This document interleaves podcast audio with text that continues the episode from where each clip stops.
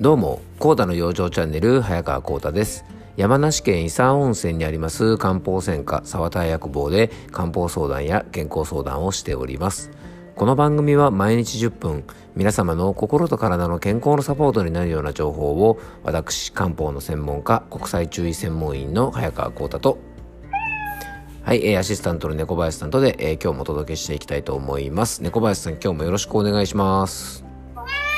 はい、よろしくお願いいたします。えー、っと、まずはね、皆さんにご案内です。えー、とね、4月の14日の水曜日の夜、えー、と、7時半からですね、えっと、クラブハウスで、えっと、美容講師で健康ソムリエとして、えご講演などでね、ご活躍の、え近藤夏子さんとですね、えっと、コラボして、中医学的なですね、体質や症状と、あとおすすめのファッション、ヘアスタイル、メイクなどについてね、お話をしたいと思っております。もうこのシリーズ今回3回目で、えっとね、ファッションなどでも心と体の状態をね、こう整えることができるんだよっていうことをですね、ですねえー、そのあたりをね、ちょっと2人でいろいろと、えー、お話ししていきたいなと思っておりますので、えっ、ー、と、クラブハウスね、えっ、と、入れる方はぜひ、え聞きに来ていただきたいなと思います。そしてね、4月の24日は整体師の細川先生との無料のね、え、ー、と、月経トラブル対策などの女性の健康コラボをですね、え、ー、と、セミナーを、えー、開催したいと思っています。コラボでセミナーをなんかちょっと言い方が変でしたね。はい、コラボセミナーを開催したいと思っております。え参加ご希望の方はですね、えっ、と、僕の SNS の DM ですね、Twitter とかインスタとかの DM とか、えっ、と、お店のね、僕のお店の、えホームページの問い合わせフォームなどからお気軽にお問い合わせいただけたらと思います。はい。えっ、ー、と、告知は以上となります。えっ、ー、とね、小林さんね、この間休みの日にですね、ちょっとね、えっと、富士五湖の一つね、西湖ってとこ行ってきたんですよね。うん、知ってます？西湖ってどこにあるか。もうさすが猫林さんちゃんと押さえてますね。あの富士五湖の中ではですね、えーと、かなり小さい方になるのかな、えーと、非常に小さい湖なんですけども、えーと、結構ね水もすごく綺麗で西湖というとですね皆さんあのもしかしたら知ってる方もいるかもしれませんがあの国マスって言われるですねあの幻のねなんかあのマスがねえー、なんか絶滅したと思われてたらですね、えー、っとなんか実はその最古でひっそりと生息していたということでですね非常に注目を浴びた湖でもあるんですね。あのテレビとかでも人気のあのさかなクンがですね、えっと、見つけたということでね非常にあの話題にもなったんですが、えっと、そのね西湖にですねちょっと行ってきたんですね。で西湖というのはですね非常にあの平らなあの湖畔でしてすごくねジョギングをするのにねあの最高の立地なんですよね。で、えっと、最古1周でだいたい10キロぐらいありまして僕もね3年前に最古、えっと、2周マラソン大会って言って、まあ、約20キロぐらいなので、まあ、ハーフマラソンぐらいの距離なんですがあのその大会にですね3年ほど前にあの出たんですけどもすごくね気持ちよく走れた大会ででも最後の方もなんか足がつりそうで死にそうだった気がするんですけどあのちょっとね久しぶりに最古を走ってみたいなってちょっと前から思っててあのこの間ねちょうどあの休みのちょっと前の日ぐらいにあなんか明日最高行こうかなってねちょっとふと思いましてでね朝ちょっといろいろあの家のね掃除とか洗濯とか終わった後にえっ、と車でね一人で出かけて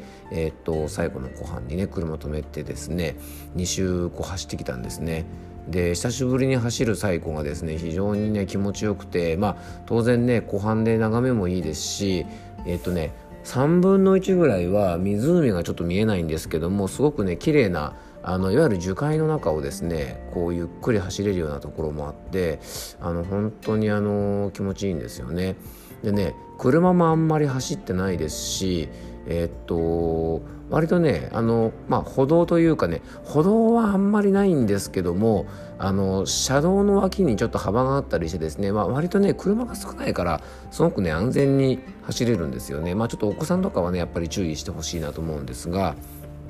あのかなりねすあの気持ちよく走れるジョギングコースなのでねえっとね近くの方というか、まあ、東京とかですね関東エリアとかだったらね結構近いのかなと思うのでえっとぜひですね、まあ、キャンプ場なんかもすごくいっぱいあるし日帰り温泉なんかもねあってですね僕もねもうその日の一日のコースがもう頭の中で決めててですね朝起きて家のことを全部終わったら、えー、最後に行って2周走ってえー、温泉に入ってですね身も心もすっきりしてですねで家に帰ってちょっと一人バーベキューでもしながらビールを美味しく飲もうというのがですね その日一日の僕の計画で、まあ、その日はですね幸い全部ね計画通りうまくいってですねあのもう本当にいいリフレッシュがあのできたんですけどもね ちょっと面白かったのが僕がね庭でバーベキューしてる時にですねうちのにゃんこがねじーっとね僕がバーベキューしてるところをね窓が窓際にねいい姿勢で綺麗に座ってですねじーっとこう眺めてるんですね。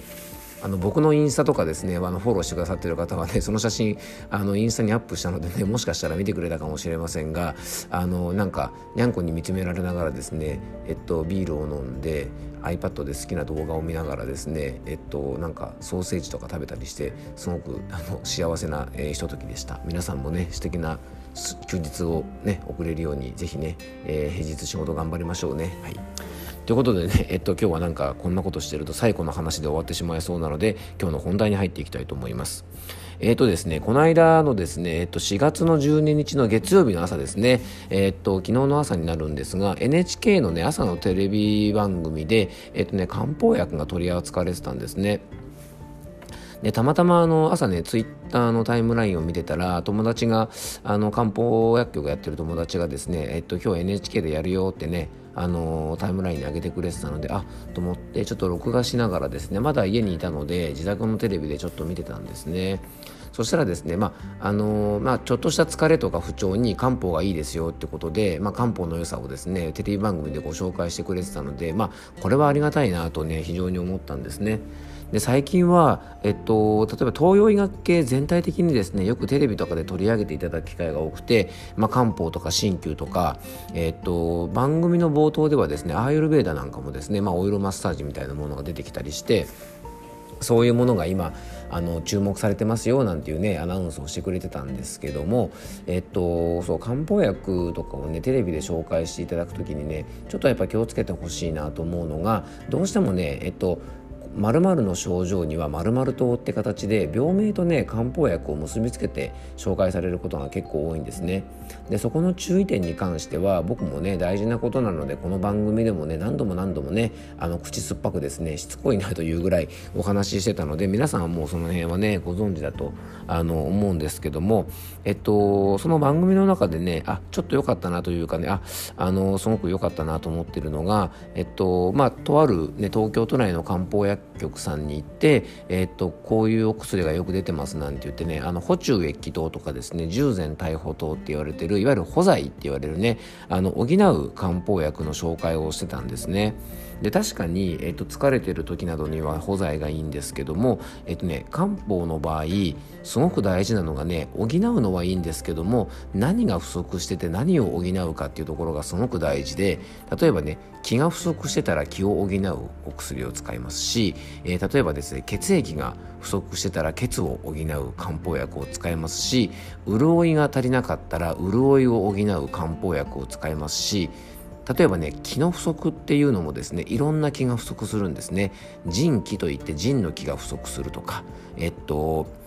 火の気がね、あのー、まあ、少なくなっちゃうね。引き虚なんて状態で、えっと、そういう胃腸の働きと気を補うようなものを使うのかとかですね。まあいろんな気もあるのでそこをねちゃんと選んで、えっと、漢方薬使わないとちょっとねあんまりあの具合良くないよっていうことがあるんですね。で普通だとね、えっと、その処方名と、えー、症状だけ言って終わっちゃうんですけどもこの間のね、えっと、NHK のあの番組ではですね広島大学病院の、えっと、漢方の専門の先生のね、えっと、小川先生って言ったかなっていう方がですねあの解説で、えー、登場されていて、まあ、必ず専門家に相談して自分に合うものを選んでくださいとで薬局などに行く場合にもちゃんと専門店があって、えー、漢方に詳しい方がいるところでねちゃんと相談してあの購入してくださいねっていうことをですねあのきちんと最後に伝えてくれてたので、まあ、これはすごく良かったななんていうふうに思うんですね。うん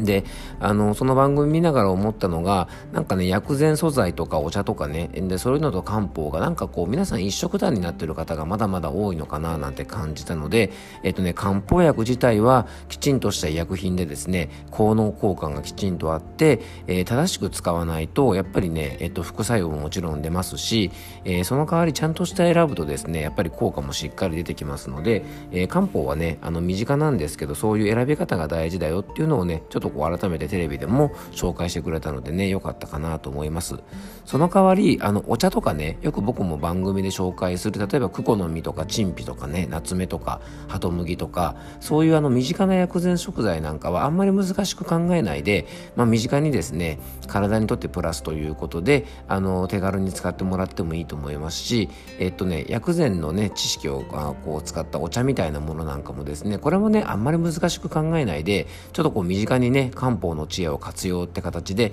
漢方薬をね選ぶ時ほど難しく考えなくていいので、えー、そういったものはですねもうちょっとライトにね、えー、使ってもらえるといいんじゃないかなというふうに感じました。ちょっと今日ね、まとまりがなくなっちゃいましたが、テレビでね、ちょうど NHK で漢方の話をしてたので、えー、ちょっとその辺のことをね、取り上げてお話をさせていただきました。はい。えっと、心や体の不調でね、えー、ご相談をご希望の方は僕のお店のホームページからお気軽にお問い合わせください。オンラインでのね、えー、ご相談の方もしておりますので、遠方の方も、えー、ぜひ、えー、お気軽にね、えー、っと、ご問い合わせいただけたらと思います。えー、ノートの、えー、ノートのマガジン、えー、ほぼ日刊コータの養生通信では、えー、ほぼ日刊でですね、毎日3000文字程度の健康コラムを配信しております。えー、月額500円でですね、すべての記事が読めます。えっと、一つの記事はね、100円で、えっと、購読できますのでね、えー、もしよかったらそちらの方もね、ぜひご利用ください。各種リンクはですね、番組詳細の方に貼ってございます。えー、今日も聞いていただきありがとうございます。どうぞ素敵な一日をお過ごしください。漢方専科サーター薬房の早川幸太でした。では、また明日。